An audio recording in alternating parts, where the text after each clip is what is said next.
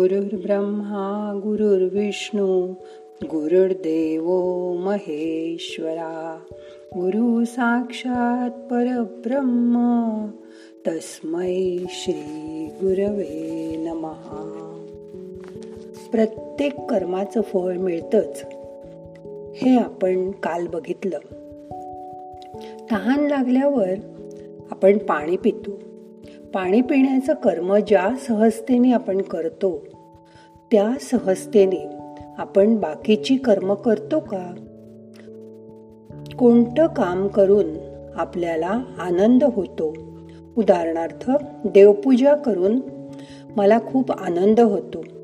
पण तेच जर तुम्हाला कळलं की मी या देवाची आरती करताना त्या दिव्यावर माझा हात गेला तर तो भाजणारच ना. कारण हात गरम दिव्यावर धरला तर तो काही असं म्हणणार नाही यांनी आत्ताच पूजा केली आहे मग नको याचा हात भाजायला. अग्नी त्याचं काम करणारच. आता थोडं आत डोकावून बघा.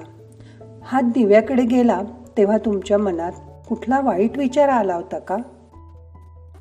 ज्या विचाराने कोणी दुखावलं जात असेल तर त्या नुसत्या वाईट विचाराने सुद्धा हात भाजायचं दुष्कर्म होतं. यापुढे असा विचार करा की रेडिओ अचेतन असतो. त्याला सेल घातले की तो चालू होतो. तसं शरीराला चालवणारा सेल म्हणजे ईश्वर आहे. त्याच्या प्रेरणेने प्रत्येक काम घडायला हवं.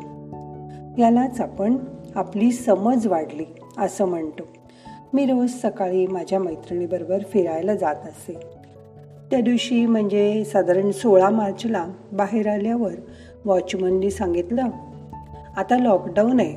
मॅडम तुम्हाला सोसायटीच्या बाहेर नाही जाता येणार.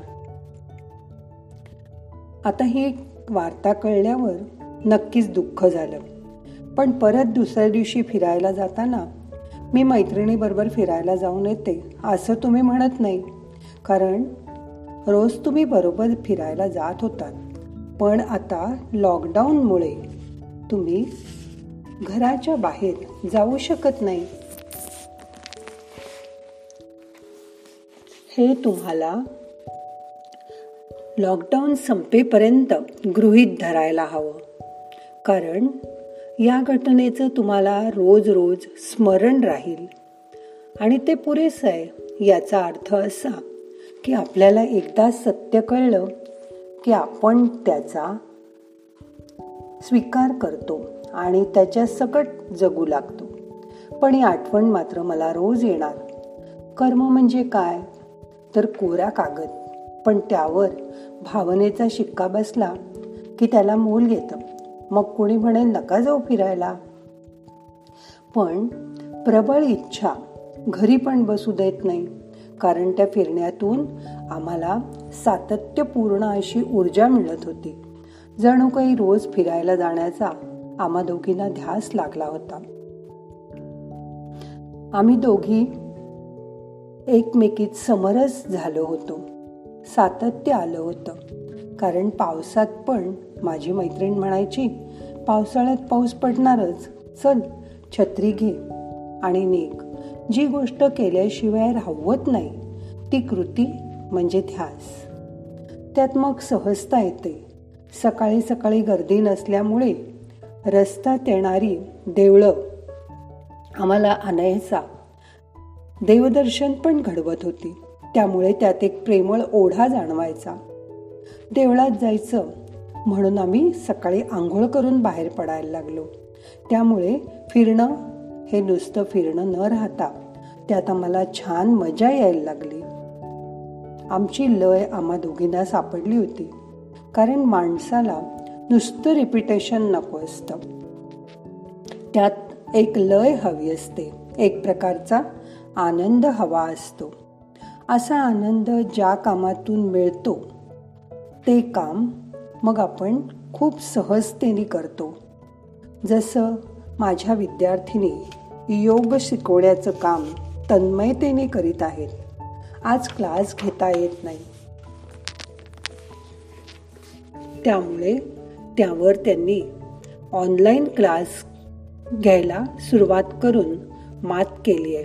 कारण त्यांना योग शिकवायची आणि तो लोकांपर्यंत न्यायची जणू काही मनातली स्फूर्ती घरी बसू देत नाही.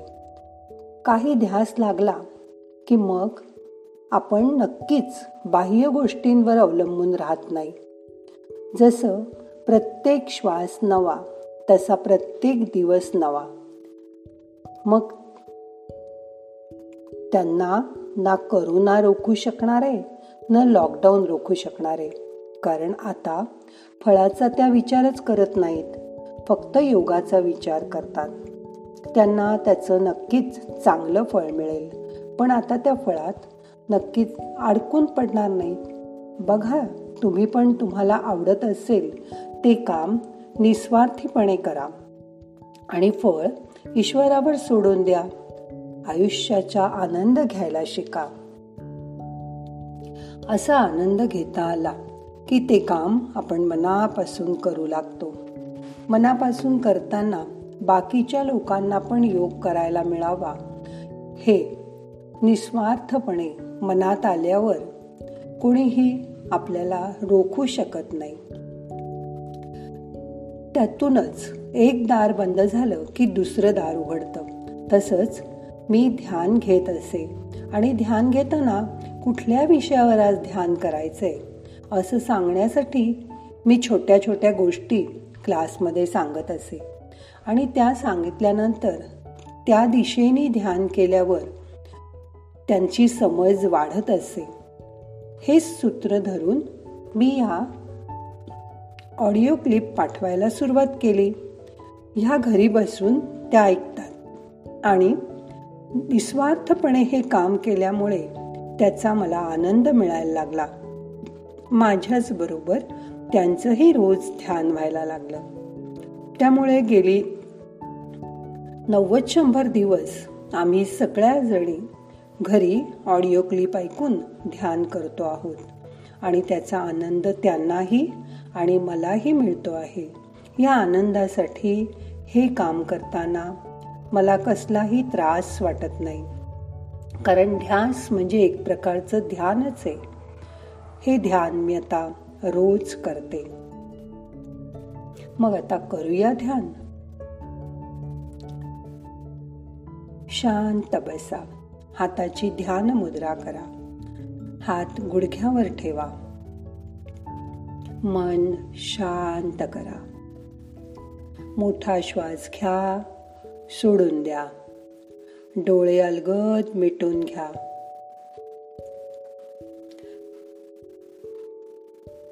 मन रिलॅक्स करा. पाठ मान खांदे सैल करा. हळूहळू बाहेरचं लक्ष आत आणा. आज आपल्याला ध्यानामध्ये आपल्याला कुठलं काम निस्वार्थीपणे करता येईल असा विचार करायचा आहे. आणि नुसता विचार करून थांबायचं नाही. तर उद्यापासून इवन आजपासून ते काम करायला सुरुवात करायची. मग छोटंसं काम होईना? पण ते तुम्ही नक्की करणार आहात. आणि ते करता करता इतकी तन्मयता येईल की त्याचा तुम्हाला ध्यास लागेल. असा ध्यास लागला की जीवन आनंदी होतं हे लक्षात ठेवा. मन शांत करा. आता आपण तीन वेळा ओंकाराचा उच्चार करणार आहोत. श्वास घ्या. परत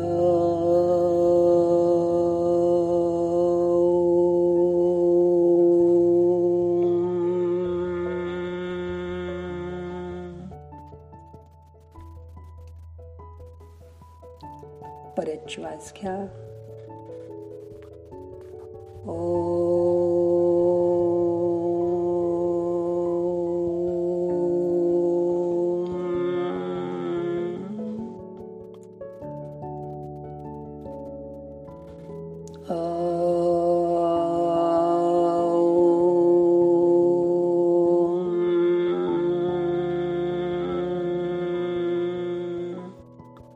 ओंकाराचा नाद शरीरभर भिनलेला असू दे.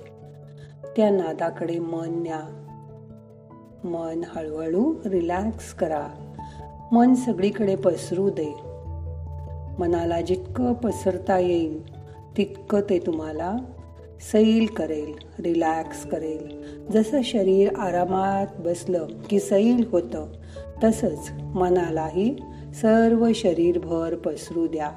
रिलॅक्स होऊ द्या आता असं दहा मिनटं शांत बसा.